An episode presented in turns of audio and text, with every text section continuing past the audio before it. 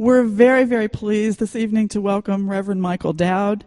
He is one of the most popular speakers in Unitarian Universalist circles and beyond. Since April of 2002, Michael and his wife Connie Barlow, who's uh, also a Unitarian Universalist and a science writer, have lived entirely on the road, delivering talks at more than 300 Unitarian Universalist congregations, summer camps, and ministers' retreats, as well as for other religious and secular groups. Their work was featured as the cover story of our national membership magazine, the UU World, in the spring of 2006. Michael is the author of Thank God for Evolution, a book endorsed by five Nobel Prize winning scientists and religious leaders across the spectrum. His book and ministry were also featured in a 2008 issue of the New York Times Magazine. Michael and Connie support their ministry mostly by selling books and DVDs. We encourage you to visit the tables out front uh, in the foyer. And we also welcome you to uh, stay afterward if you would like. We will have some food in the back and, and more chance for um, conversation with Michael. So thank you very much for being here, and I'm going to turn it over to Reverend Michael Dowd.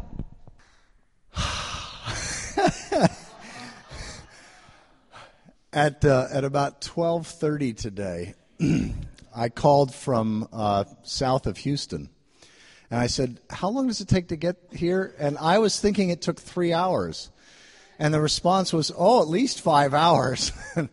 we weren't fully packed up, so we've been just like zipping and, and I apologize for. And then I thought the program started at seven, not six thirty. So I'm delighted to see you all. My my program this evening is based on some of the core points that I make in my book called "Thank God for Evolution: How the Marriage of Science and Religion Will Transform Your Life and Our World."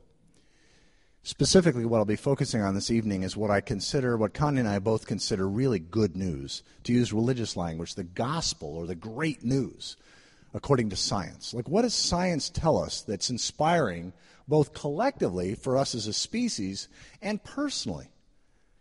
How can an evolutionary worldview help us to have lives that thrive so that we can know joy in ways that are difficult or challenging without an evolutionary worldview? I don't know if you all saw the side of our van. We've got the Jesus and Darwin fish kissing with hearts between them. We get some interesting looks in this part of the world. in fact, the last time that we were in uh, Lawrence, Kansas, a biology professor looked at the side of the van and he goes, Oh, great, you just piss everybody off. Sometimes seems that way. Here we are in front of the Creation Museum. You know the the, uh, the new Creation Museum just south of Cincinnati, where they believe that ju- juvenile dinosaurs were on Noah's Ark. They had a security guard watch us for two and a half hours the whole time we were there. you don't know about these radical evolutionaries, you know. Connie's a science writer. She's written four science books. From Gaia to Selfish Genes and Evolution Extended are both MIT Press books. Uh, the Ghosts of Evolution was Amazon.com's top recommended science book for three months when it came out in 2001. This one here, Green Space, Green Time, The Way of Science, was featured on the cover of the UU World uh, 10 years ago. Uh, those of you that aren't Unitarian Universalists, if that's any of you, that's the national membership magazine of, of, the Unitarian Universalist Association. I'm actually married to somebody who's been on the cover of the UU World twice. I think that's pretty cool. Yeah. Have any of you seen this image yet? This is one of my favorite images of all time. It's an uncolor touched up photo from the Cassini mission. We sent a spaceship on the other side of Saturn looking back towards the Earth and towards the Sun. In fact, the Sun is directly behind Saturn. This is a solar eclipse. You can see a little piece of the Sun right there. And see this little dot right there? That's planet Earth. We're looking through the rings of Saturn and able to see Earth in the distance. Talk about a perspective shift. Anybody know the name of this galaxy? Exactly. It's Andromeda Galaxy. It's kind of what the Milky Way would look like if we could get outside the Milky Way and look back at it. It's our closest neighbor galaxy. It's 2 million light years away. That is, we're seeing this not as it is now, but as it was 2 million years ago. Because it's taken light traveling 11 million miles a minute, 2 million years to reach our eyes. And this is our closest neighbor. In fact, if you didn't know that this was Andromeda Galaxy, You really should get to know your neighbors. This is known as the Hubble Deep Field photo. They took the Hubble Space Telescope and focused on a little itty bitty patch of sky that was so small, none of the ground based telescopes could see anything. It was completely black. In fact, if you took an eight foot long straw, okay, you know, like a straw that you drink a milkshake or a soda pop out of that's eight feet long and you look through it, that's how much little bit of sky the Hubble focused on for 10 days, taking pictures in one little spot for 10 days. And this is the image that showed up.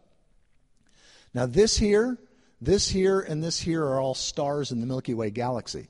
But every other dot, no matter how large, no matter how small, are all galaxies, like Andromeda. But some of these are 9 billion or 10 billion light years away. That is, we're seeing them not as they are now. We have no idea what they look like now. We're seeing them as they were 9 or 10 billion years ago. Universe is said to be 13.7 billion years old.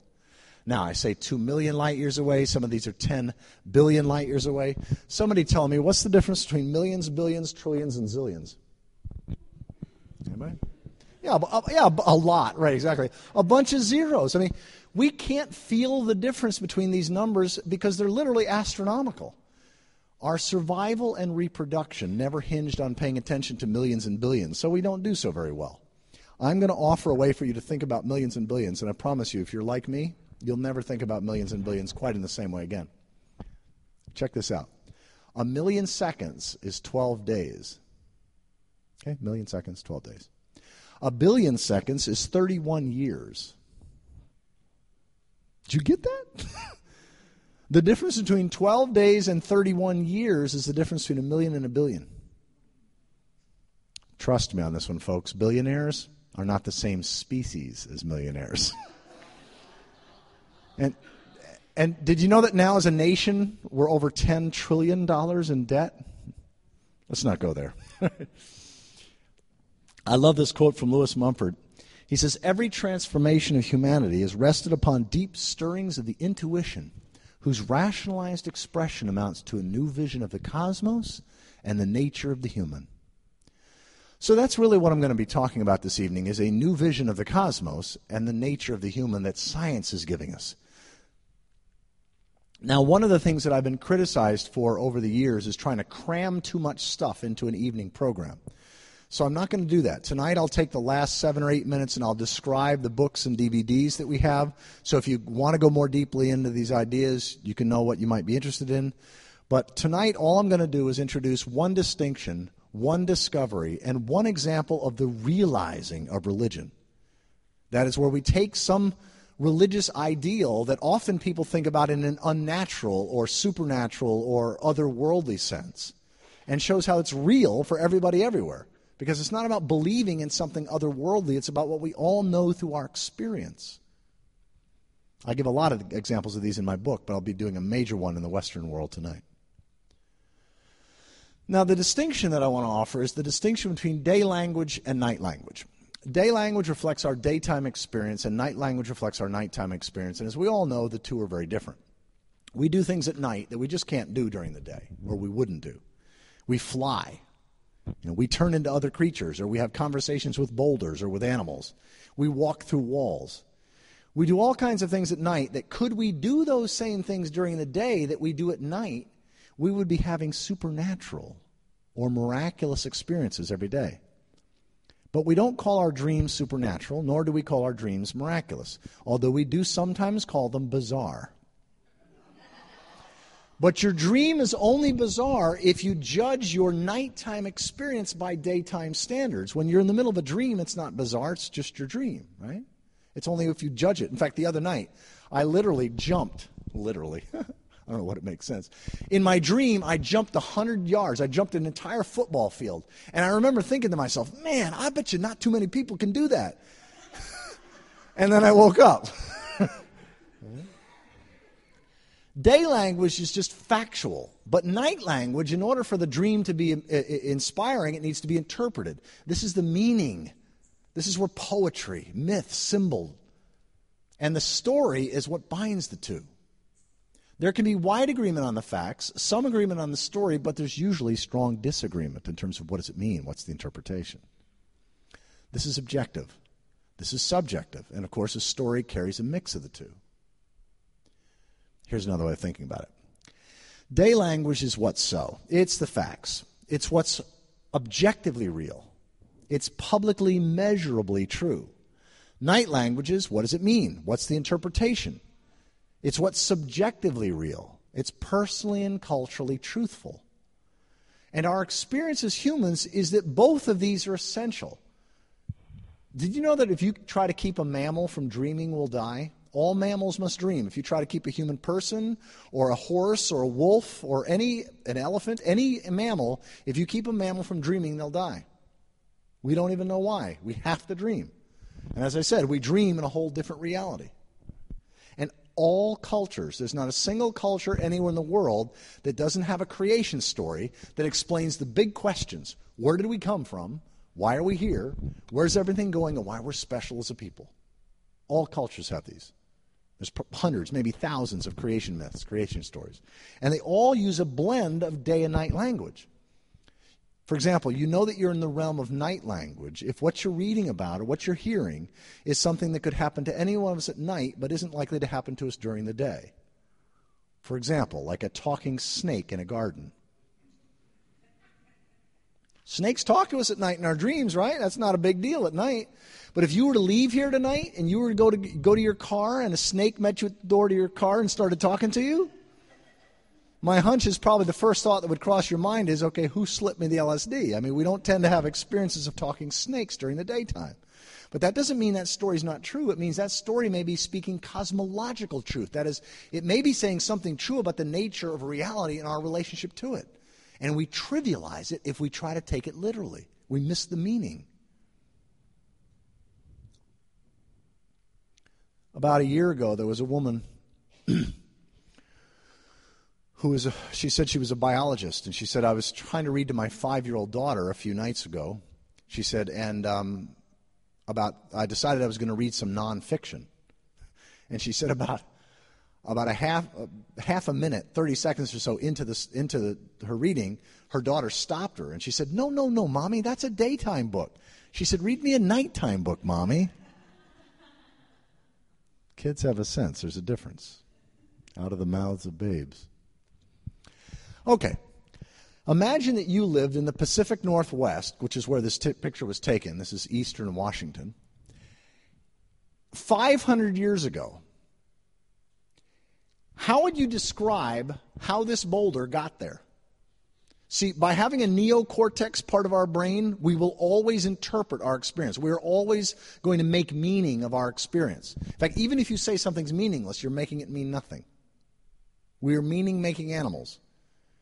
And so anything this interesting was going to demand some story, some interpretation, some meaning. And 500 years ago, depending upon your culture or your tribe, right, you'd have different stories, but my hunch is they probably would have boiled down to God did it. Now, one culture might imagine God as an eagle that dropped it from the sky, or a turtle that brought it up from the ocean, or a loving father or a king that brought it in on a chariot, or whatever. I mean, different cultures use different analogies and metaphors to describe the nature of ultimate reality or ultimate creativity, or that which brought everything into existence. But God did it, probably would have been the way most cultures would have talked about how that boulder got there 500 years ago. Well, then in 1921, J. Harlan Bretz, a geologist, started noticing interesting geological features like this. He also noticed what's called the channeled scablands, where all the topsoil has been washed away for 30 feet down to the bedrock lava. In fact, there's no topsoil at all here. It was all washed away. And it ate out these caverns, these coulees. This is, this is lava, or, you know, and, and this is known as dry falls. When it had water flowing over it, it was three times the size of Niagara Falls. But there's no water anywhere near there. Where'd it go? Where'd it come from? And J. Harlan Bretz proposed in 1921 that the only way to make sense of these was that giant cataclysmic floods must have occurred. Not one of them, but many of them.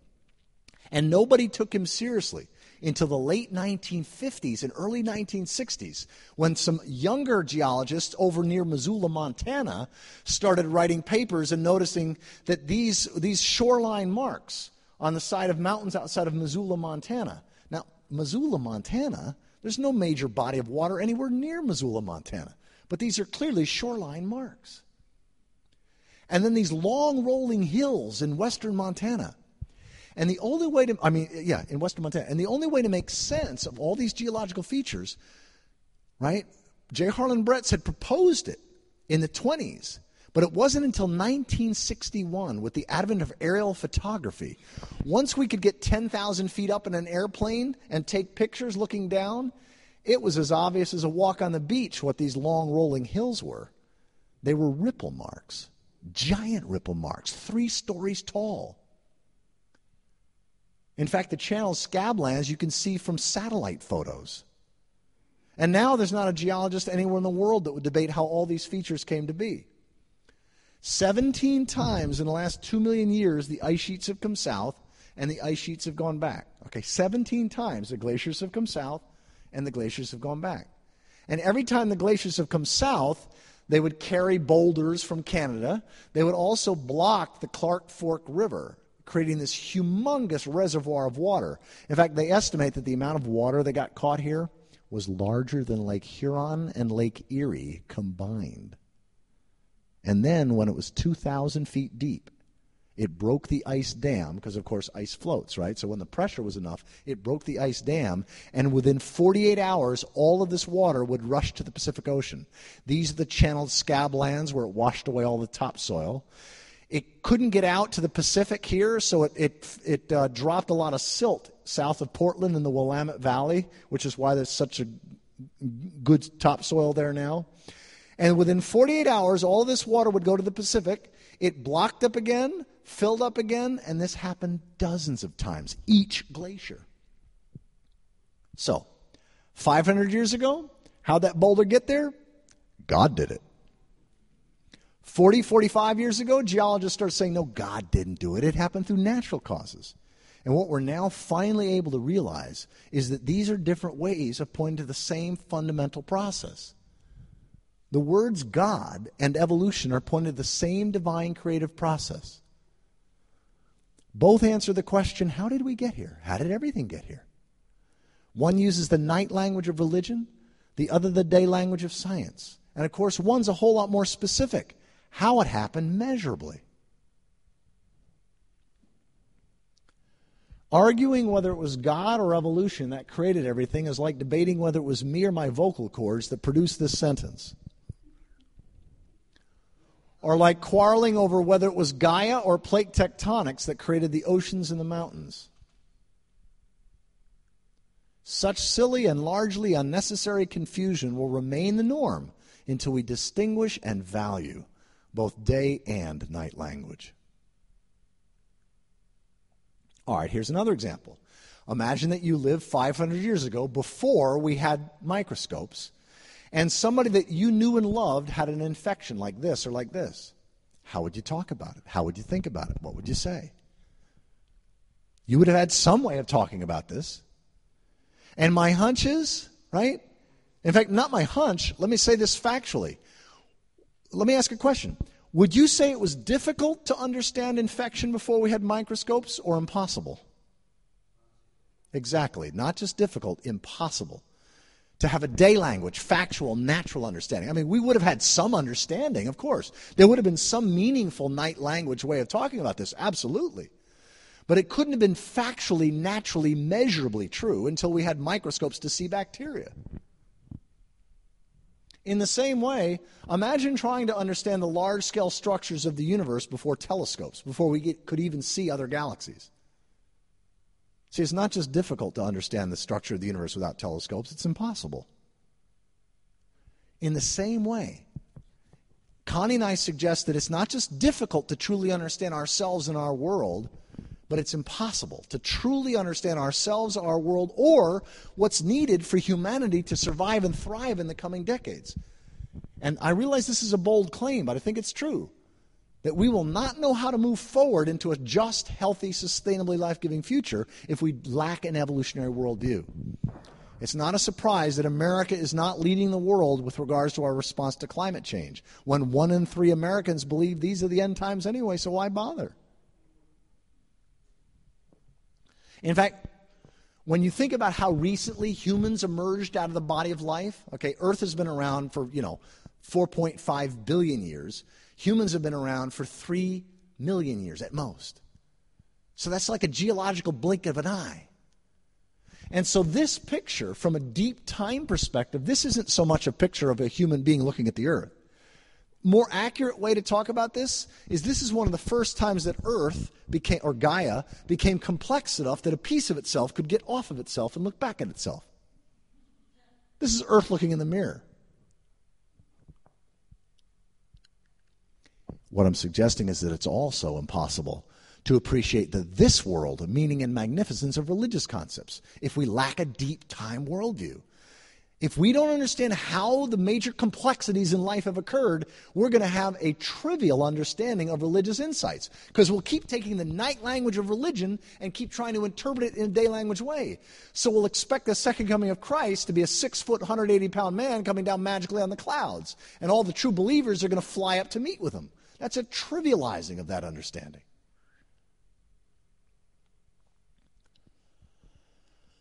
Okay, let me slow down. So, the major distinction that I offered is the distinction between day language and night language. The major discovery is what I call nested emergence. And Connie and I have delivered programs in over a thousand to a thousand different groups in the last seven years. And I've done programs with evangelicals, with Buddhists, with Quakers, with Mennonites, with tons of Catholic and Protestant Christians, tons of Unitarian Universalist churches, atheists. I've done lots of different groups, and you know, and nobody debates the nested, emergent nature of creativity.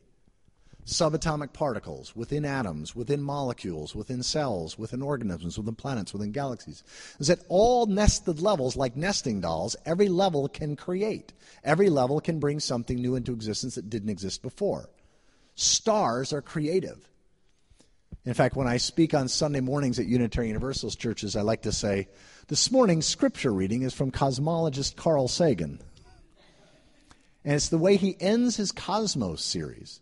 He says, We are the local embodiment of a cosmos grown to self awareness.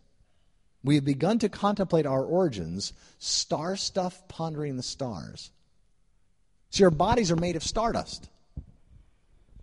Now, remember before when I said we can't not interpret? And our interpretation always carries a positive or a negative spin. So to say that we are stardust is a positive spin. Somebody who's a pessimist might say, and it would be legitimate to say, we're just the nuclear waste of dead stars. it's also true. now, the nested, now see, I've got these nested all separated out, but in reality, they're all nested inside of each other and we are part of the process. We can't get outside the whole of reality to examine it. So we have to use analogies and metaphors to describe the nature of ultimacy or the nature of the whole. And of course, people living in different parts of the world would have reflected on different plants, different animals, different terrain, and different climate. So they naturally would have used different metaphors to describe the nature of ultimacy. And, I mean, if we on this side of the room had never experienced sheep, the Lamb of God wouldn't be a part of our tradition. you know? If we over here had never experienced the political reality of a king, the kingdom of God would be a completely foreign concept. You know, we'd tell stories of lotus blossoms or whatever's a part of our experience. So all religions make sense given the different bioregions and cultures in which they emerge. This doesn't mean they all make sense if you interpret their core doctrines as true in a day language way. But if you interpret their core doctrines as, as, as saying something true in a night language, metaphorical way, they all make deep sense. Now, the nested emergence part is that there's a trajectory to complexity. We see greater complexity, greater interdependence, and greater cooperation at larger and wider scale over time. In other words, ultimate creativity, that which brought everything into existence, didn't merely exist everything you know exist before the universe and create everything the way a potter makes a pot or a carpenter makes a table that divine creativity exists throughout the entire universe in a nested and in an emergent sense we see complexity greater complexity over time for example the universe as a whole has gone from simple atoms to more complex atoms to molecules to more complex molecules, to creatures, to more complex creatures, to societies and more complex societies. And it's one unfolding, emergent process that we grow out of. We emerge out of this process.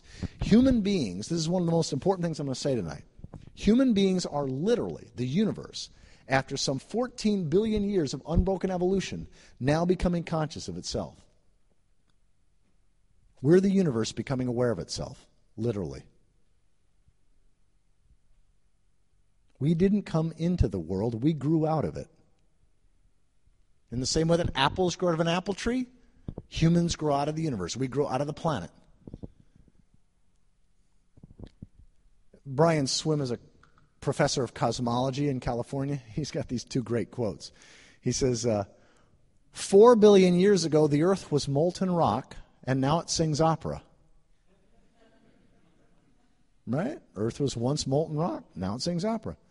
And nobody put anything here. Like when the Bible, like Genesis 2 7, speaks of God forming us from the dust of the ground and breathing into us the breath of life, that's a true story. It's a traditionally sacred way, what Joseph Campbell would say a mythic way. It's a night language way of describing the fact that we grow out of the dynamics of the planet itself, and it's the divine creative reality of the whole or ultimate reality that makes that possible.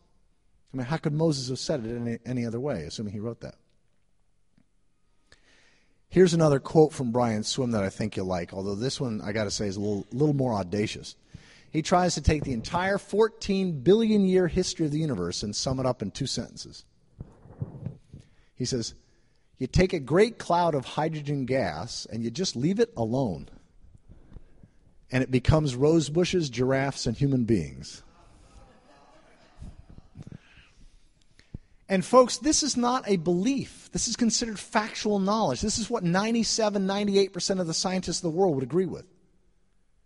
And as this religious, as this scientific knowledge is integrated into our religious traditions, we will see that our own core insights, our own core doctrines, no matter what the religion may be, are larger, more meaningful, and have more of this world reality. That's what I mean by the realizing of religion. I'll say more about that in a few minutes here.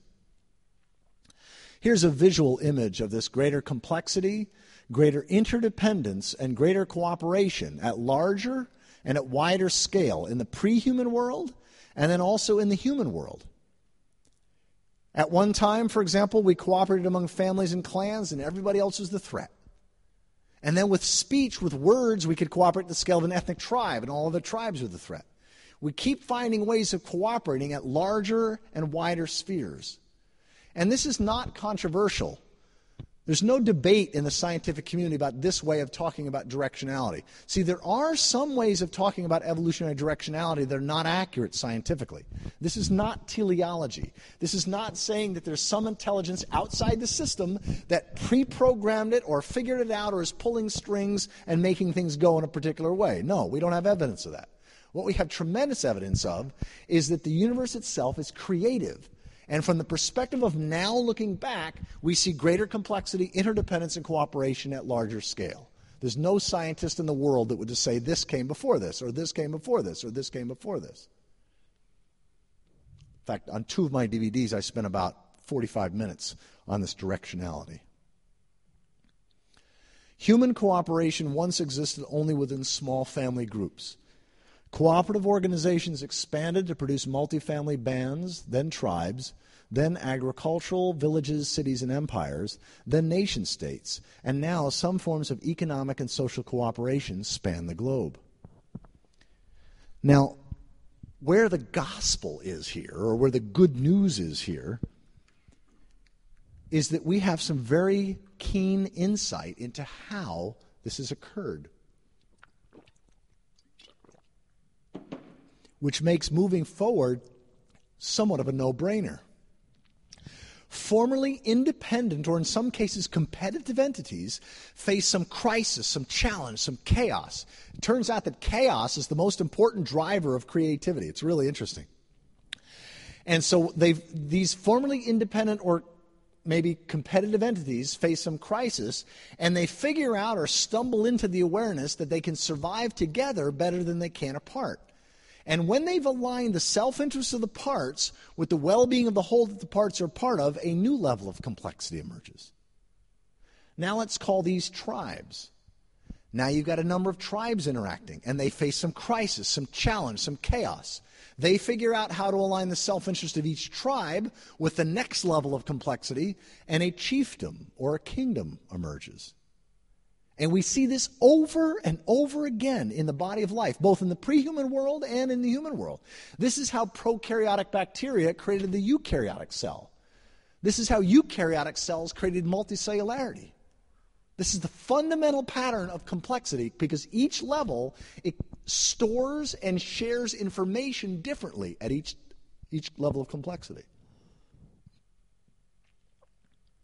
Until we see the entire history of the universe as Scripture, and what I mean by Scripture is guidance, and create laws and incentives that align the self interest of people and organizations with the well being of the body of life as a whole, that is our planet's self interest we will continue to toxify the air, water, and soil, drive other species to extinction, and be hounded by religious, political, social, and economic crises.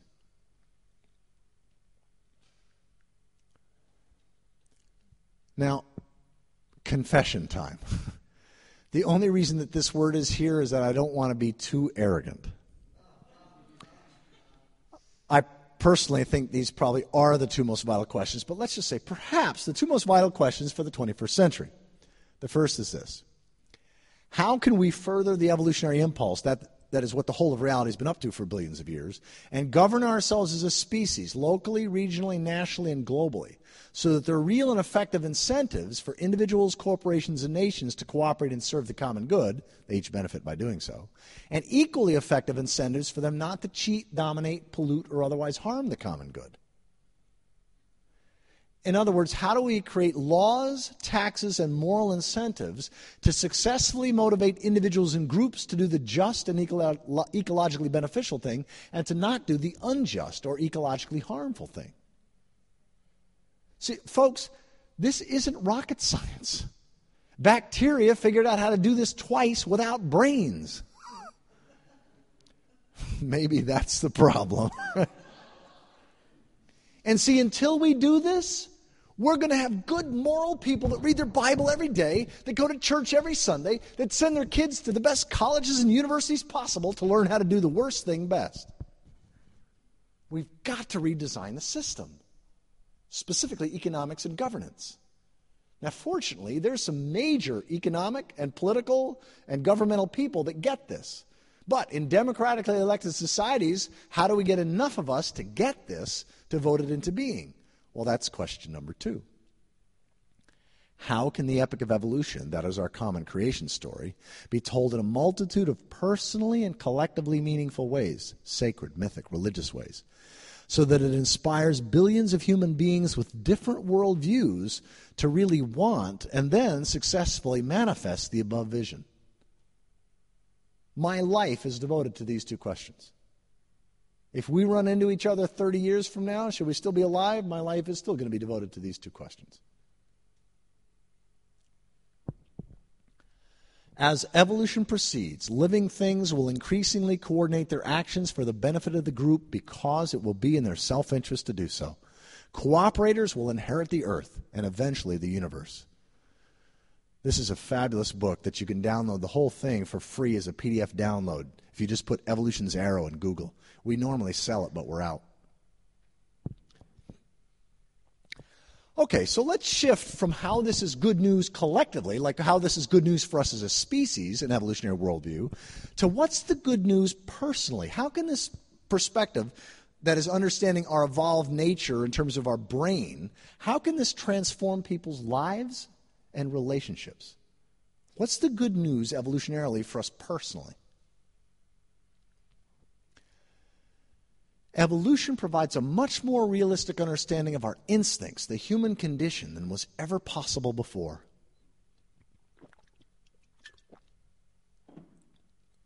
This is part of, partly where we go, where I talk about the realizing of ancient religious understandings.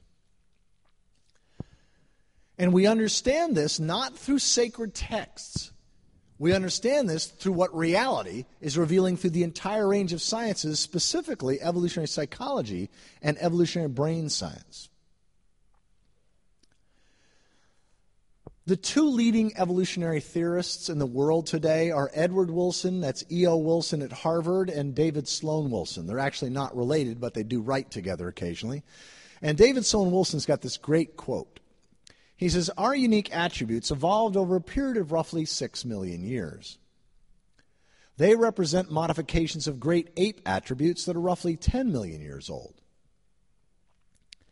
and primate attributes that are roughly 245 million years old. We also harbor vertebrate attributes that are roughly 600 million years old and attributes of nucleated cells that are perhaps 1.5 billion years old. If you think it's unnecessary to go that far back in the tree of life to understand our own attributes, consider the humbling fact that we share with nematode worms the same gene that controls appetite. At most, our unique attributes are like an addition to a vast multi room mansion. It is sheer hubris to think that we can ignore all but the newest rooms.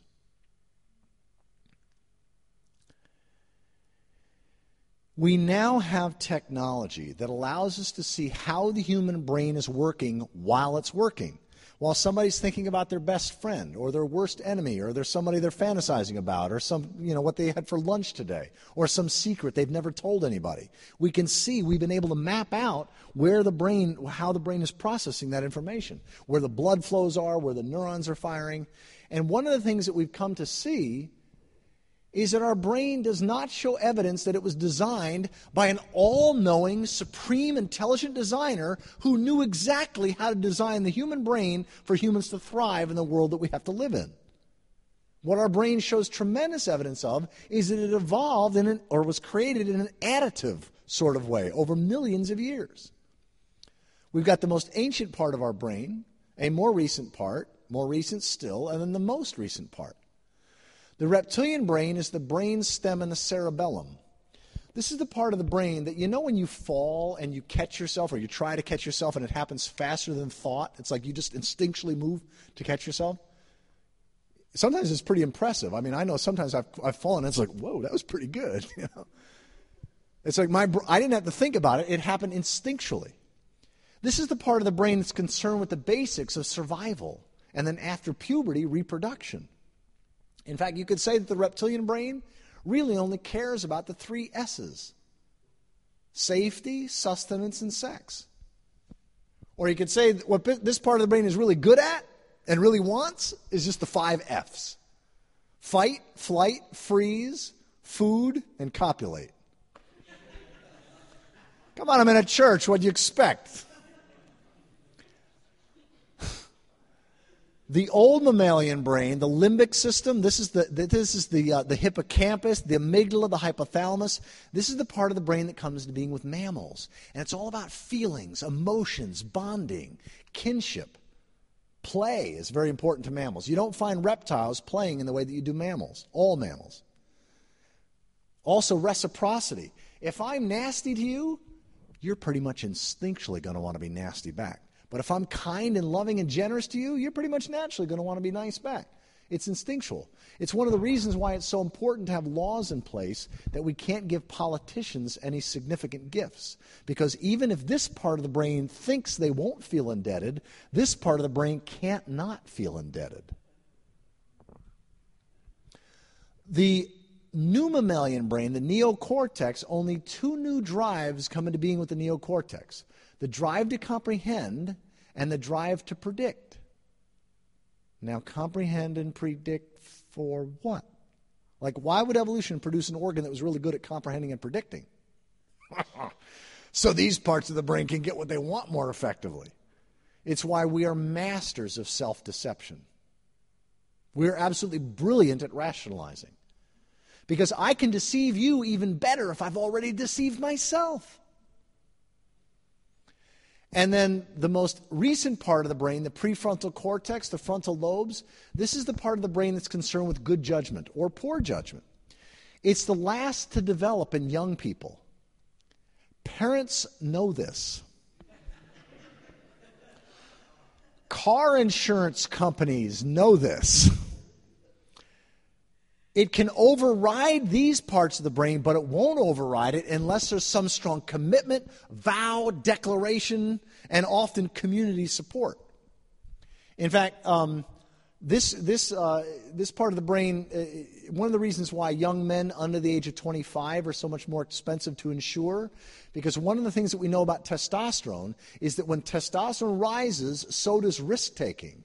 So if you get young men with a lot of testosterone, so they're taking a lot of risks without good judgment, it's not a surprise that men under the age of 25 are so much more expensive to insure.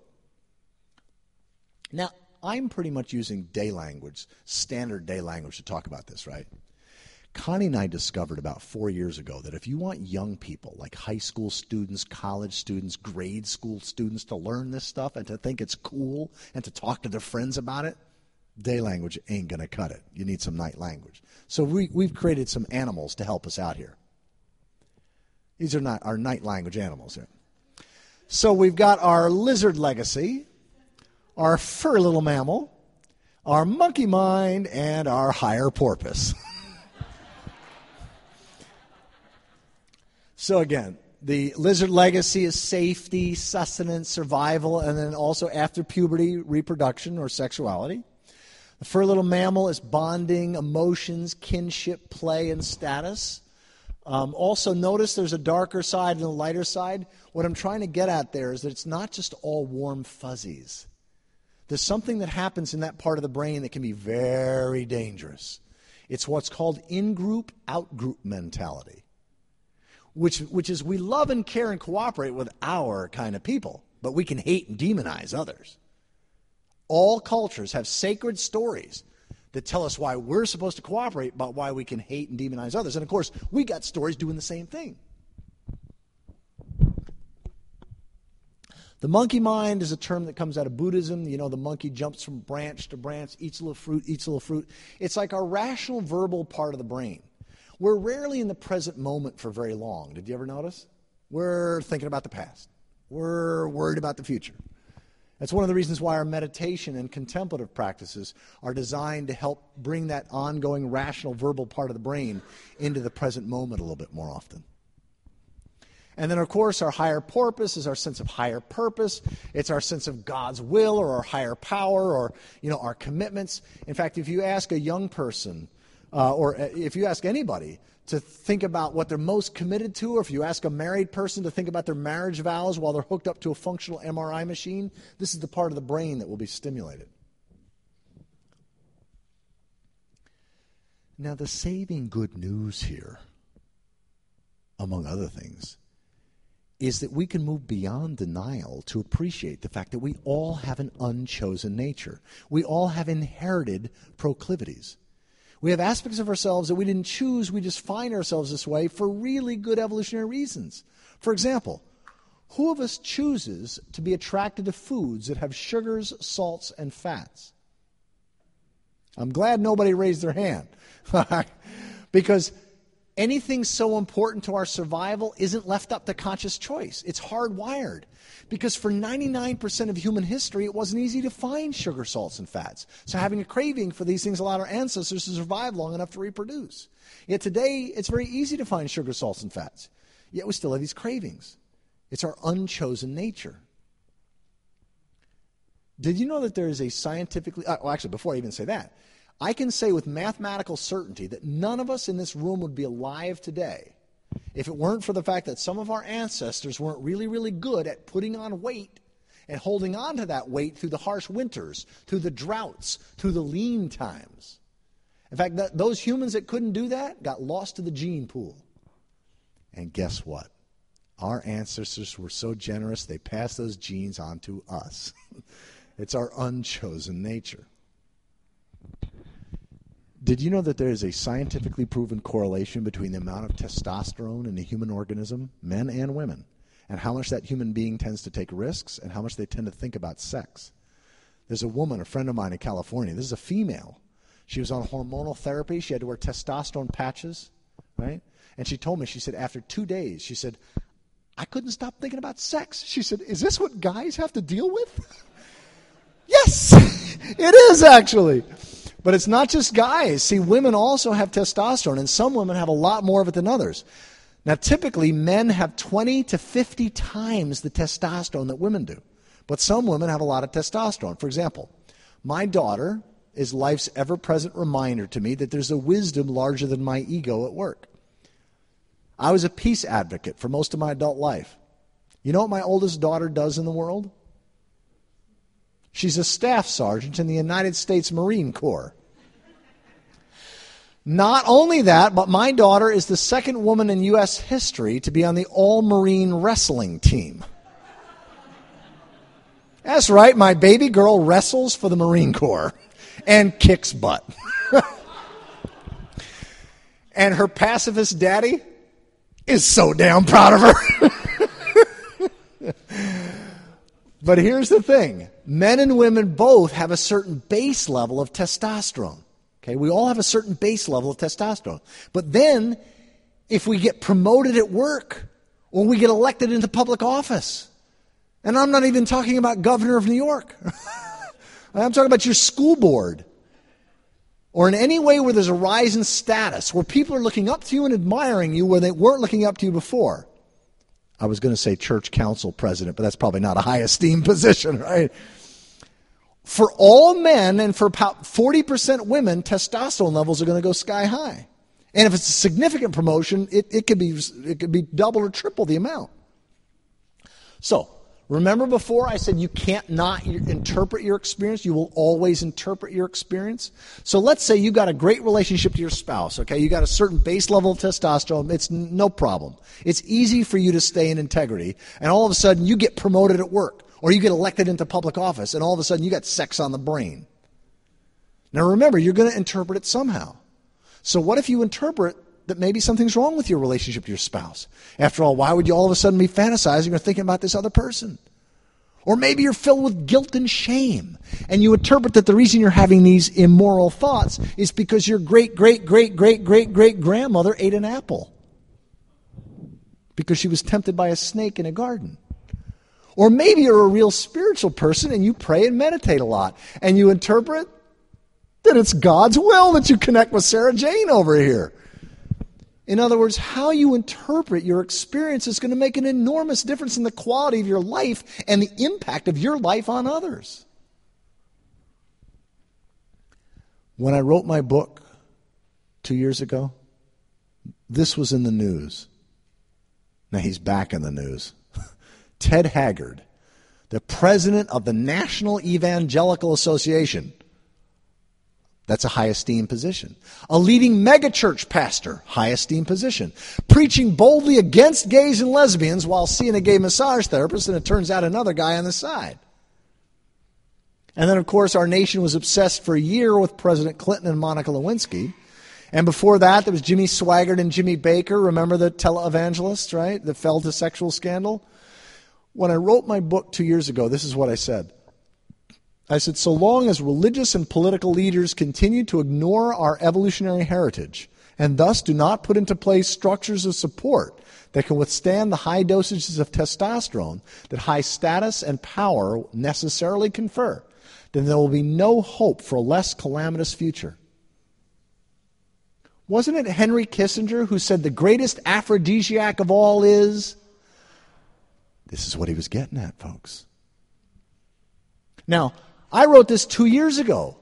What have we seen in the last two years? Well, we've got our governors of New York here, our foot tapping senator, the mayor of Detroit, presidential candidate, and there's a couple of new ones that I didn't even have room to put in here. Like, isn't one of them from Louisiana? Yeah, better, right?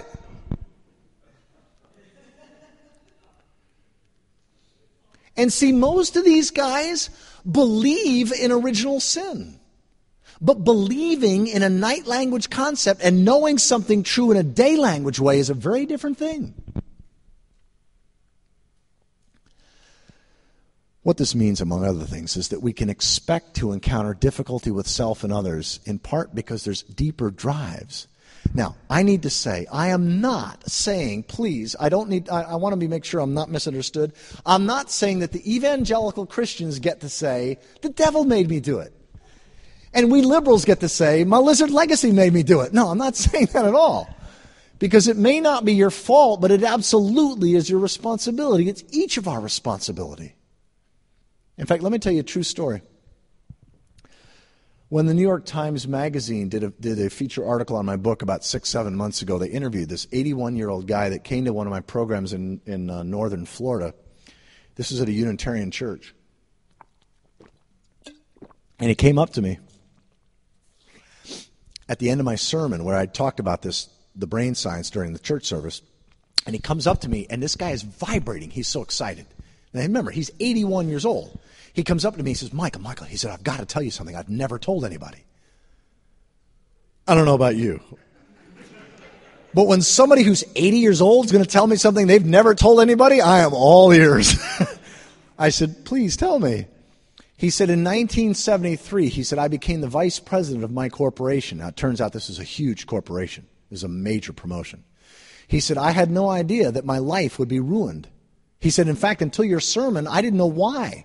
He said, Now, let me tell you what happened. He said, I had been married for 13 years. He said, I had never betrayed my wife. In fact, it was easy for me to stay in integrity. I, would, I, was, I was never even seriously tempted.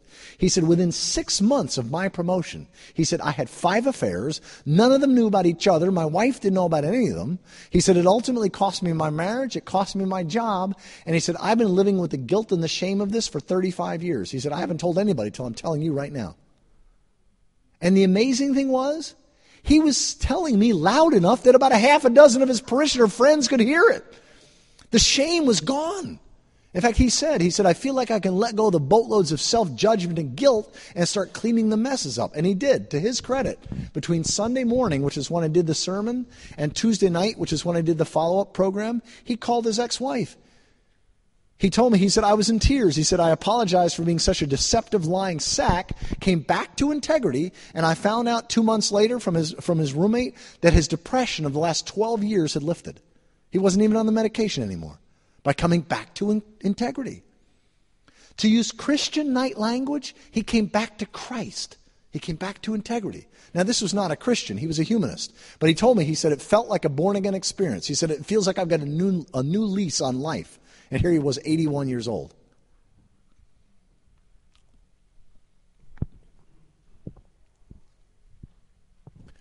There was a woman about a year ago sent us an email. She said, I could never understand my crazy, destructive drives, why I ate so much when I was full, and why I fell in love with the wrong men. With an understanding of evolution, it now all makes sense.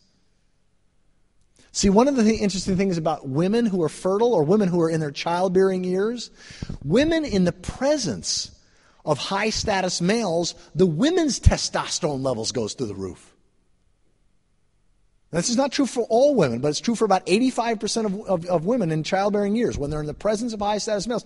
Because it makes sense. For millions of years, if you were a female of childbearing years, who were the males that you could trust that, to be able to protect your, your, your offspring? The high status males.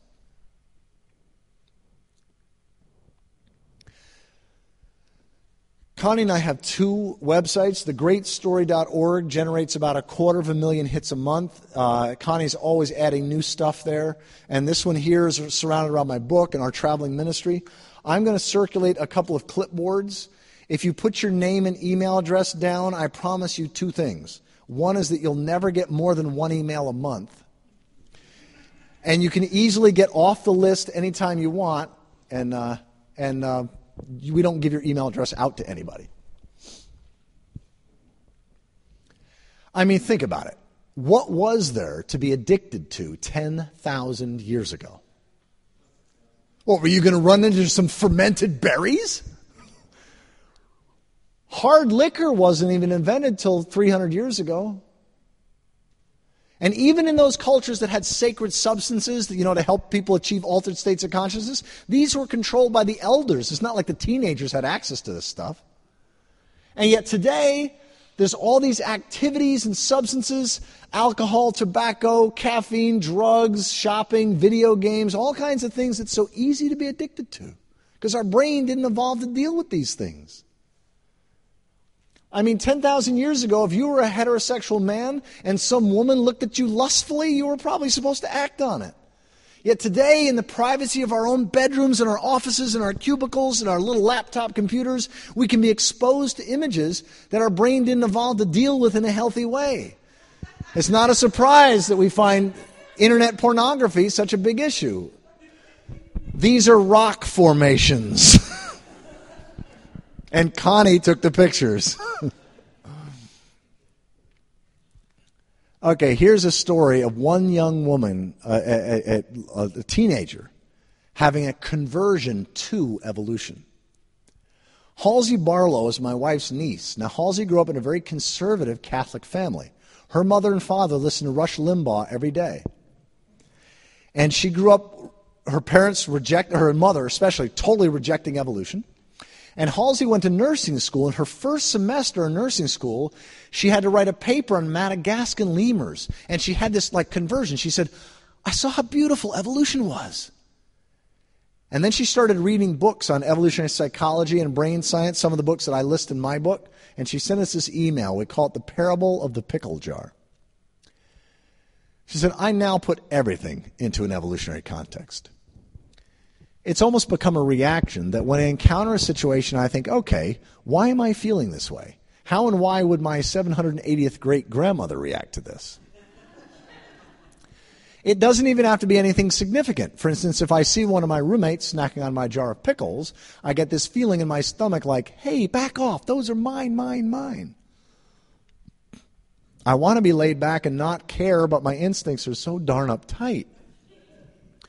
But knowing that I'm a selfish, status seeking hornball only motivates me to do things that say F you to my evolutionary roots, even though I really do love them. I absolutely love how imperfect and clumsy we are as humans. I mean, almost any situation can be laughed off if we only step back and take a look at why we feel the way that we do. I love it. I wouldn't want it any other way. Now, is this amazing? For an 18 year old to have this level of witness to her experience? Oh, this is cute. All right, just a reminder the lizard legacy for about 85% of us, when we get stressed out, some part of us has us walk over to the refrigerator. We open up the freezer, take out the ice cream, and think to ourselves, no bowl needed. right? That's the lizard legacy. It says it's it's that part of us that that that when we sometimes feel a little stressed out says food. Find food. Because for 90, you know, I mean, for millions of years, if you were an animal and you were stressed out, you might need a lot of energy. You didn't know when you were going to eat again. So eating made sense, right? And then, of course, our monkey mind is always trying to figure things out, figure things out, right? Well, Connie does a program for, for grade school kids. She's got puppets. And she did a program for grade school kids in a, at a Unitarian church for first and second graders. And about a month later, this first grade boy comes home from school and says to his mom, says, Mommy, Mommy, Mommy, we had a fire drill at school today. Now, try to remember your first fire drill ever. This is the kid's first fire drill in his entire life, right? So the mother who sent us an email, which is how we know this, the mother said, Well, tell me about it. What was it like? He said, Oh, he said, I was so scared. He said, The bells were all clanging. He said, And we all had to go out to the street. He said, And I told myself, Monkey mind, calm down. Lizard legacy, you're not hungry.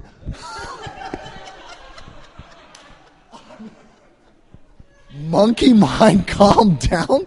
Lizard legacy, you're not hungry. This is a first grader.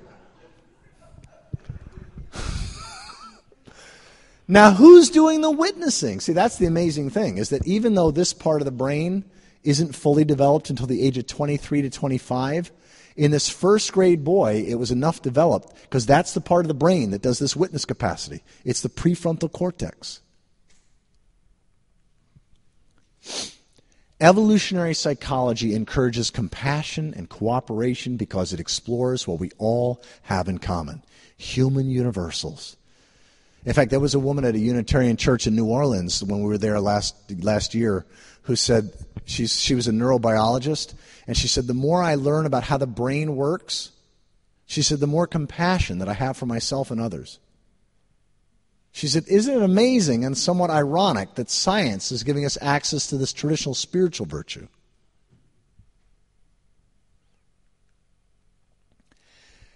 I mentioned before that in evolutionary psychology, there's a thing called mismatch theory. That is, our instincts aren't matched for the world that we have to live in. Our instincts are matched for a very different world than the world that we today have to live in. Like the sugar, salts, and fats. It made sense that we have cravings for sugar, salts, and fats in that kind of a world. It doesn't make sense that we've got those cravings now, right? I mean, you would not expect a wolf or a bear or an elephant to go counter to their instincts very easily, would you? And it'd be pretty tough for a wild animal to go counter to their instincts, right? I mean, you'd think. I mean, they could probably do it on occasion, but it wouldn't happen easy or often. Yet we are expected to go counter to our instincts almost every day, or sometimes many times in a day. Okay, I'm going to say something that's a little bit crass, okay? So I'm going to ask you to please forgive me ahead of time. Those of us that have been blessed or cursed with a particularly large amount of testosterone, our instincts are to mate it if it moves. Yet if I act on my instincts, I destroy my marriage. My ministry goes down the tubes. I cause tremendous suffering to myself and huge suffering to others if I just act instinctually. So the question becomes how can our instinctual energies serve our life and our mission and our marriages and what we're most committed to? And that's where this perspective offers more realistic hope than anything I have ever encountered. Because there is, given the nature of our brain, there is one sure path to freedom and joy, and only one sure path. And this is true no matter what your religion or your philosophy, there's only one way to have freedom and joy when we have the kind of unchosen nature that we have. And it's called the path of integrity. And what I mean by integrity isn't just being honest or following a code of law or rules or morals. It's being aligned with reality as reality really is.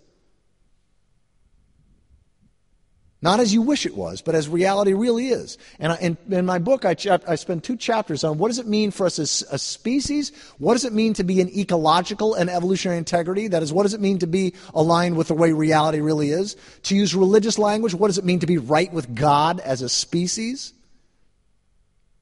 And from a personal perspective, what does it mean to be in integrity with regards to my family, my relationships, in my corporation, in the different circles we are?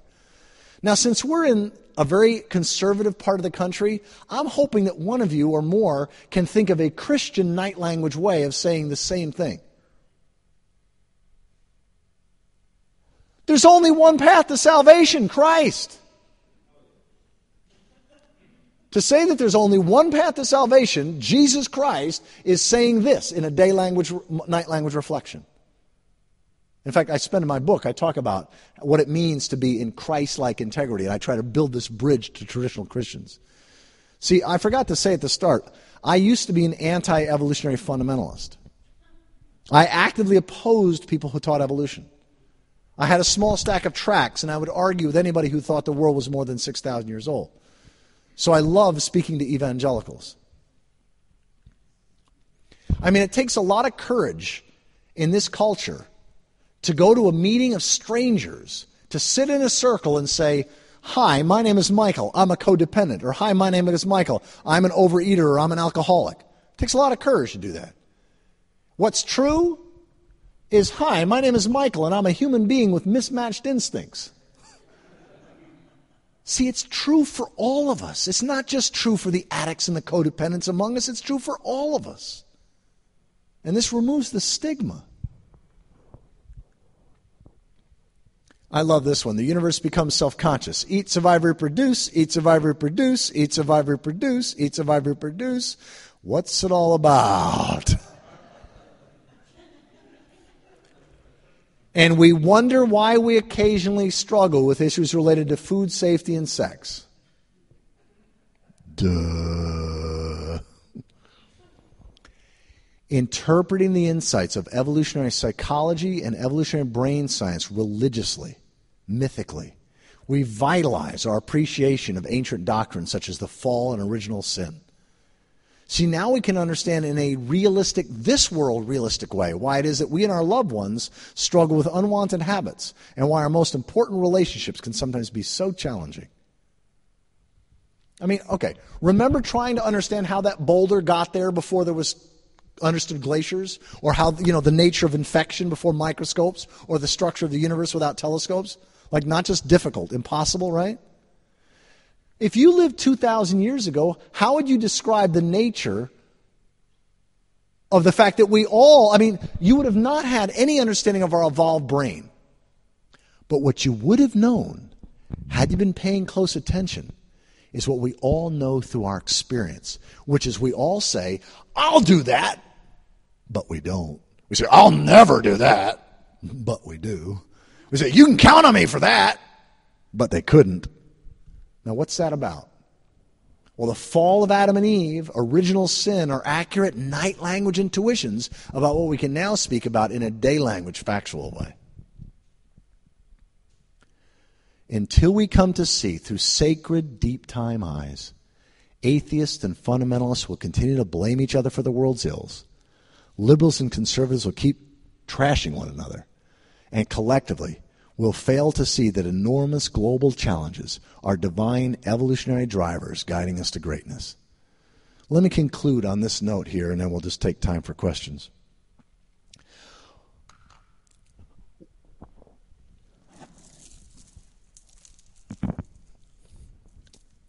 I grew up Catholic.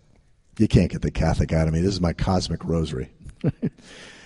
I've got I've got 269 of the major transformational moments in the history of the universe represented in beads. Each bead signifies some significant event in the universe story.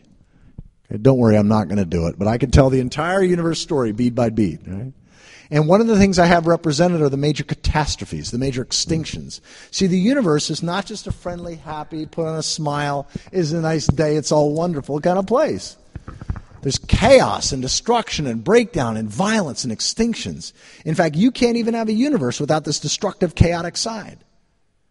And yet, one of the most hopeful things is that when we look at all the major catastrophes, all the major extinctions, is this unleashing of huge creativity, new possibilities, new opportunities, and in many cases couldn't have even been there without it.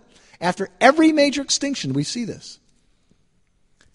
I mean, I don't know about you, but in the current situation, this gives me a little bit of hope in the current economic situation. Because the primary driver for billions of years of creativity has been chaos and breakdowns and bad news.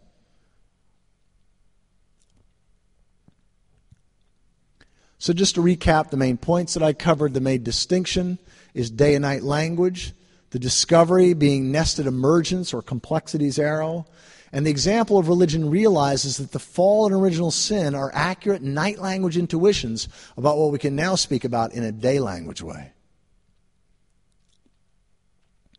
No matter what our attempts to inform, it is our ability to inspire that will turn the tides. Tell me a creation story more wondrous than that of a living cell forged from the residue of an exploded star. Tell me a story of transformation more magical than that of a fish hauling out onto land and becoming amphibian, or that of a reptile taking to the air and becoming bird, or that of a mammal slipping back into the sea and becoming whale.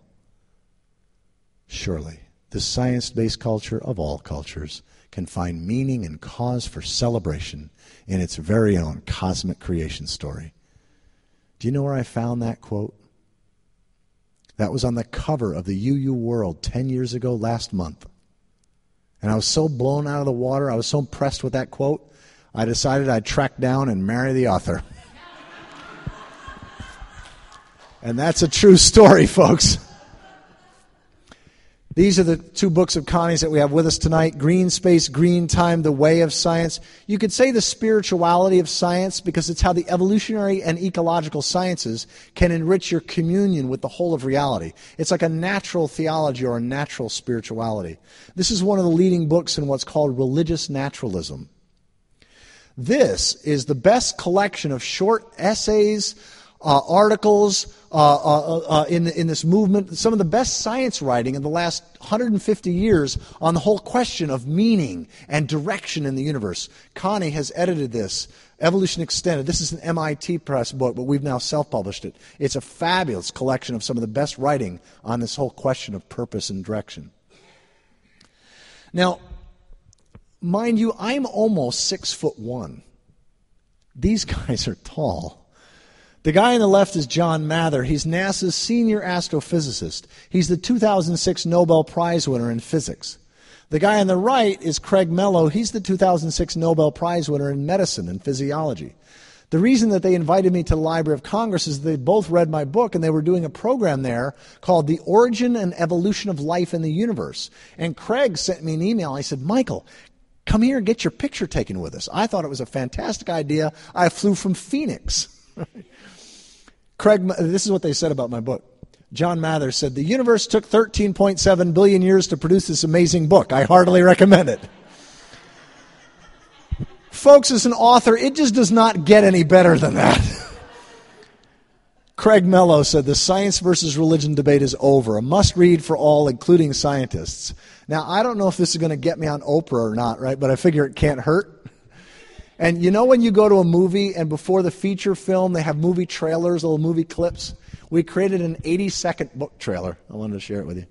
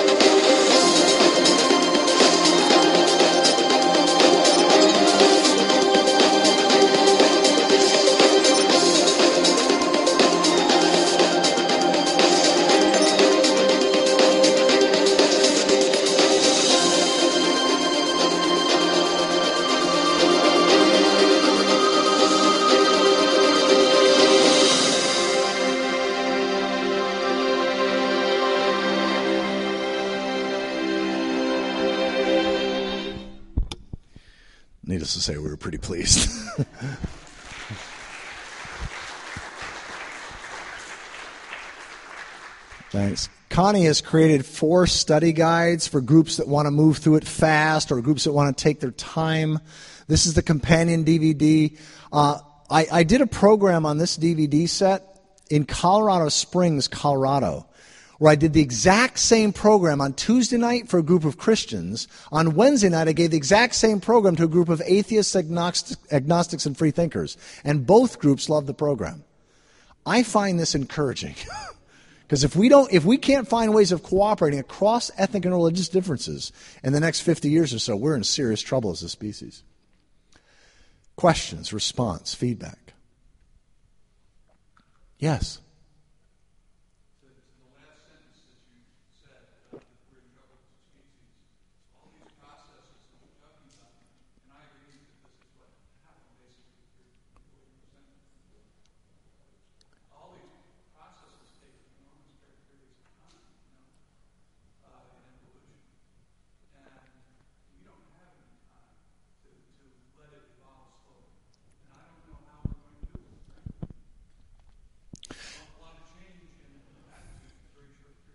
Yeah, it is. It really is. And, you know, there's no guarantee that we're going to make it. I do happen to be hopeful, but I'm not an optimist. As an optimist is somebody who believes it doesn't matter what we do, things are going to get better and better. A pessimist, somebody who believes it doesn't matter what we do, things are going to get worse and worse. You know the word ameliorate? I'm a meliorist. I believe what we do is going to make a huge difference. There's no guarantee one way or the other. But I do trust chaos. If there's anything I trust, it's chaos. And we are going to have no shortage of chaos in the next 50 years. I'll talk a minute in a minute. Two of the DVDs that I sell are called Beyond Sustainability: An Inspiring Vision of the Next 250 Years, where I focus on what I think we can expect good news and bad news in the next 250 years. Oh, in fact, Tom Atlee is one of the world's leading experts in collective intelligence. He's, he, he and I are working together on a book on global integrity. And he's got this great quote. When people ask him how he thinks we're doing as a species, he says, Well, it seems to me things are getting better and better and worse and worse, faster and faster. Pretty much says it. Yeah.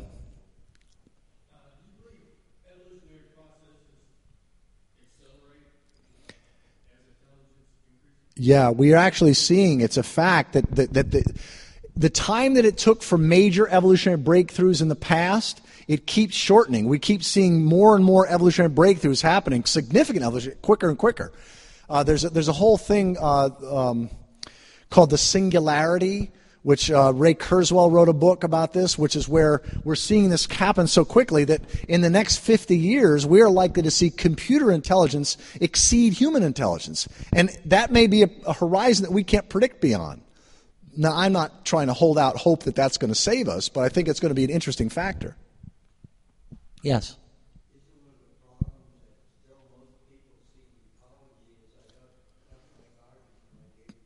Yeah, exactly.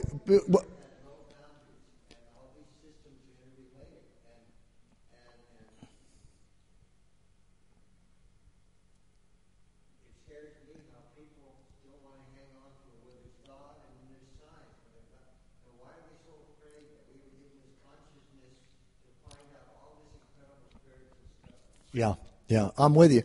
Again, I'm. Uh, I'll, I'll, talk more in just a few minutes about why I'm hopeful, but um, it doesn't require everybody to have a conversion. See, this is the thing. All it requires in in this country is it requires at least 51% of us to vote into being the need to align self-interest and group interest, because then greed will actually drive us in the right direction. See, that's the thing. As long as we have to have um, constraints, in other words, as long as we have to have systems that basically are about, con- um, what's the word I'm looking for? Um, um, um the, the, the, word, it, they're talking about it now in terms of regulations. And as long as we need to regulate, we, don't, we have not yet aligned self interest in the well being of the whole. And, and I'm telling Bill Clinton and Al Gore get this. I think Barack, Barack Obama, I know, has a copy of the book. I don't know whether he's read it, but I think he gets this as well. The question then becomes, as I said before, how do we get enough of us so that we vote this into being? And I, th- I think that that's going to happen in the next 30, 35 years. I'm giving, I'm giving my life to it.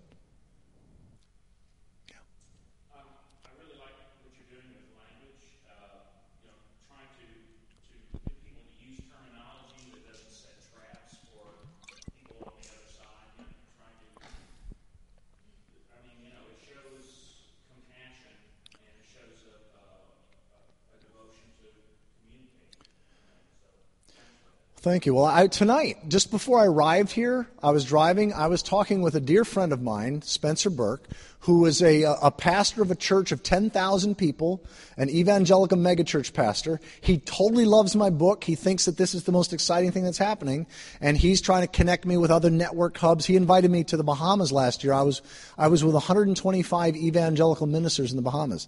I've spoken in three evangelical churches, done evening programs in the last year. Now, again, this is a small percentage cons- compared to how many Unitarian Universalist churches. In fact, the last time when I, I was in Dallas, the um, in, fact, in fact, one guy was mentioning this on the on the, uh, the the DVDs. The last time I was in Dallas, I had somebody ask me a question and said, "You know, I see that you speak a lot to Unitarian Universalist churches. Why is that?" And I said, "Because that's the low hanging fruit. it's the easy pickings when it comes to evolution." but I do I do enjoy speaking to evangelicals.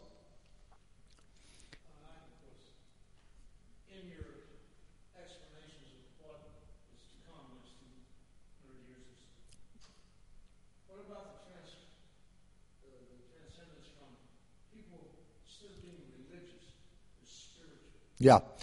I think that's a huge piece. A lot of people are putting distance between themselves and organized religions. And I, and I think some of that, Richard Dawkins and others are writing books, you know, really taking on flat earth, otherworldly religion and saying, wait a second, this stuff is going to kill us. Sam Harris, Daniel Dennett, these new atheists. And I think what they're hitting needs to be hit, which is that the idea of religion is all this unnatural, otherworldly stuff. That's what I call the naturalizing religion. In fact, I wrote, if you look on my website, thankgodforevolution.com, the last um, blog that I put up is generating some really interesting conversation among evangelicals and atheists and all, because it's pretty provocative.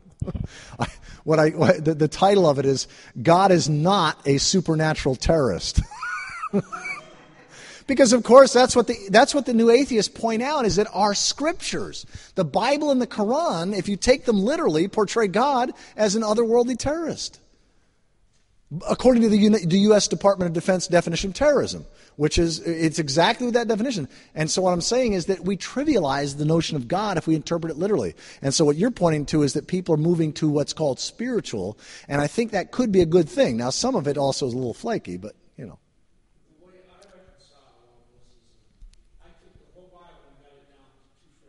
Okay.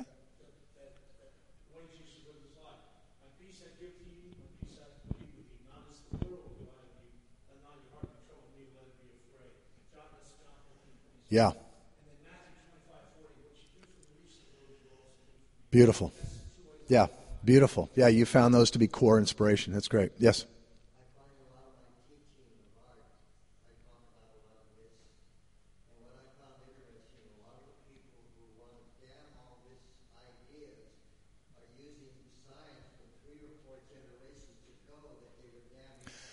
Yes, exactly. Right. Well, there's there's some really good books coming out that have been out. In fact, if you just put best evolution resources in Google, you'll get my page, and I list the very best books and and and, and websites that are related that are the current stuff, not the old stuff. Yeah. Yes. Oh, I know. Exactly.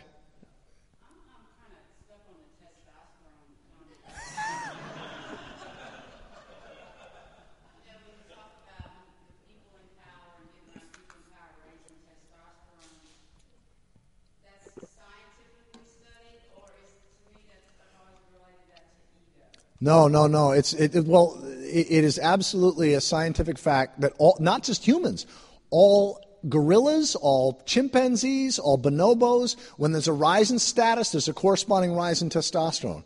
And we know that in the human, what that does is it causes the person to think more about sex and take more risks. Now, I'm going to say something else that's going to be a little bit challenging to anybody who's in relationship to a man. When men, gay or straight, when men are away from their primary partner for even as little as two days, their sperm count doubles. Don't take my word on it, Google it, check it out yourself. Now, see, knowing this stuff makes it so much easier for me to be in integrity. I'm a high, I'm a high testosterone kind of guy right? But I don't find any struggle at all. It's easy for me to stay in integrity. Part of it is I don't try to do it alone. Integrity is not a solo sport, it's a team sport. So, for example, when I'm away from Connie, for example, about eight months ago, I was away from Connie for five days. She was in Washington, D.C. I flew to Hawaii. I was going to be in Hawaii for five days. And so I called up four men that are in my life. And I said, hey, listen, I'm going to be away from Connie for the next five days. And I've got a great relationship to my wife. I mean, it's a 10 on a scale of 10. It couldn't be better. And yet I also know my nature. And so when I uh, so I called these guys up and I said, I'm going to be away from Connie for the next five days. I'm committed to being in impeccable integrity. So I'm going to let you know on Monday when I come back on a scale of zero to ten, zero meaning I was wildly flirtatious, ten meaning I was impeccably integrous. I'm going to let you know where I was at. And by having that level of support and accountability, it has made it almost effortless for me to be in integrity. That's why support is such a key piece. I'm saying there's no such thing as an ego. Ego is a word that was given uh, first by Freud to point to this, you know, some of the unconscious dynamics, our sense of self. But it's it, the ego. Let's put it this way: ego is no more real than a lizard legacy is. In other words, it's a word that tries to capture this internal dynamic. So it, it is. It's pointing to something that is real. But I, I'm saying that it's not just ego; it's actually biochemical as well. Um, that's a, that's a different that's a that's a slightly different dynamic. Uh, let's let's talk about that one afterwards because that'll that'll go down another path. Yeah. Um, if you if you want to introduce other people to this perspective, this is the best thing that I know. It's a it's a little 20 minute DVD, but it's a fabulous hook because anybody will sit down, any of your neighbors will sit down and watch it, and it's very professionally done. It's the best, and this is this is the probably the mentor of almost all of us in this movement is Father Thomas Berry. He's a 94 year old. He, what he calls himself is a geologian. And this is the best short collection of articles, interviews, essays, rituals, all kinds of cool stuff. I've got stuff in here. Connie's got stuff in here. Our mentors have stuff in here. If you want to get a broad sense of this movement very quickly, I recommend this. If you want to explore this kind of a sacred way of thinking about evolution more deeply, and especially if you want to share this perspective with others very inexpensively, what we most recommend are our DVDs uh, and we give you the rights to make copies. You can make as many copies of these as you want for others as you want. Each of these is four hours of our best programs. We have the covers up on the website. So if you have a color printer, you can print off the covers and you can go to Office Depot or Staples and get blank DVDs very, very inexpensively. And I don't want to take for granted that you all understand this, so let me just say something in case it's not obvious. This does not mean put them in a fire. Freely burn, yes. And if you don't know how to burn DVDs, just talk to a teenager. They can all do it. The main program that I delivered for almost three years is the one that I've mentioned here twice. It's on both of these. So there is an overlap. The second two hours of this and the first two hours of this are the same program delivered to different audiences. And it was this program here, Beyond Sustainability, an inspiring vision the next 250 years. And the reason that I picked 250 years is because if you compress the history of the universe into 100 years, like if you make 14 billion years equals 100 years, every decade is 1.4 billion years. So our solar system comes into being here, the oceans form here, bacterial life, and dinosaurs are way up here. So at that time scale, every minute is 250 years. So think about it. If we've got 100 years of trends and patterns and tendencies to study and to learn from, do you think there's a few things that we might be able to say with some degree of certainty about what the next minute might be like? I'd hope. Otherwise, we're in serious trouble. And this is a very hopeful perspective. I spent about 40 minutes on this directionality, talking about each of these levels and how this happened. Many people have told me this is the most hopeful material I've offered in the last six years. I compare how the mechanistic paradigm, that is the idea that nature is like a complex clock, how that came into being. There was a, you know, then there was a 150 year period of scientific and philosophical revolution, a very liberal early Enlightenment phase. This is where hard liquor was invented. Conservative backlash, chaotic intensive phase, and then this 40 year period here, almost everything changed. All the large systems, from law to governance to economics, made changes in this period. Huge systemic change. And this paradigm that I've been talking about tonight, this emergent understanding, is going through an almost identical process. And if this pattern repeats, which right now there seems to be every evidence that it will, in the next 50 years, I believe we will see the same kind of changes that we saw during this period. I believe we will see a global democratic revolution, an environmental, what I call a biomimicry revolution, that is where we mimic biology rather than mimicking machines. And I believe we will see a worldwide spiritual revival as all the religions come into their greatness as a result of not just tolerating, but wholeheartedly embracing an evolutionary ecological worldview. And then finally, in the next cosmic minute, because that's all we're talking about, is the next minute on the cosmic century timeline. These aren't the challenges that we might have to deal with. We're going to have to deal with these things. And then what are the things that we may or may not have to deal with? But by God, if we have to deal with any of these things, they're going to be huge. This is nuclear, biological, or chemical, or genetic, nanotechnology, or robotic error or terror. So this is the scary stuff. But I don't leave people there. I say, okay, let's take a square look at the bad news, but then let's take a look at the long term and the short term positive trends that we can bank on. We can trust that these trends will continue. In many cases, they've existed much longer than humans have ever existed.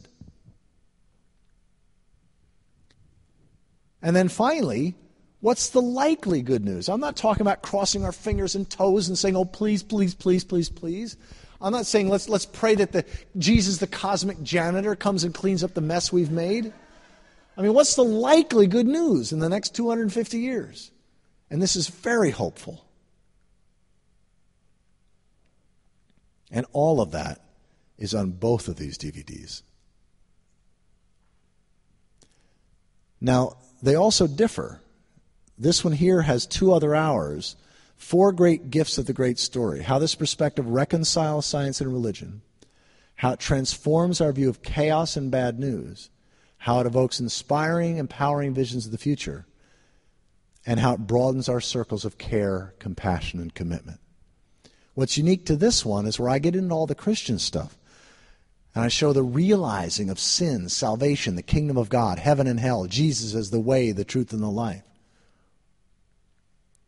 And then finally, y'all didn't y'all got a big dose of me, but you didn't get any of Connie. This is three hours and fifteen minutes of this is Connie. So it has two of my most popular Unitarian Universalist or liberal sermons. And the rest of this, the other three hours and 15 minutes of it is Connie. She does a 45 minute program called Coming Home to North America. See, being a Native American isn't just having Native American blood, it's a mind and heart set. This is her most popular program of all. We are made of stardust. And then this is the program that I believe she'll be remembered for generations from now. She takes a look at the major sciences and shows how, in all these different sciences, death is not only not a problem, death is a blessing. Without an understanding of death, without death of stars, there could be no planets, there could be no life. Without the, without, you know, without the death of plants and animals, there could be no food. Until we grasp that death plays a vital and necessary role in an evolving cosmos, Christianity will continue to be li- limited by unnatural, otherworldly notions of the gospel. Medical technologies will continue to prolong physical and emotional suffering and provoke family discord. And the medical industry will continue to underwrite the widening gap between the rich and the poor. Few things are more important than transforming how we view death. So if you get any of these, please do make copies. And if you are just flat broke, you just don't have no money whatsoever, you just lost your job or whatever, and you really want one of these and you'll make copies for others or you'll loan your copy to others, just pay whatever you can. We just want to get the word out. I'd like to close with a quote. This is from Brian Swimme. He's the professor of cosmology that I quoted earlier twice. This will give you a sense of why Connie and I live on the road, why we've done so for seven years, permanently traveling North America, and why we'll probably do this the rest of our lives. It goes like this.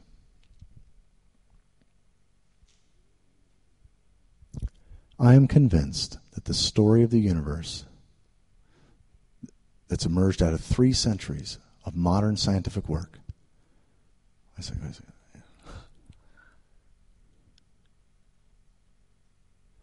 I am convinced that the story of the universe that's come out of three centuries of modern scientific work will be recognized as a supreme human achievement, the scientific enterprise's central gift to humanity.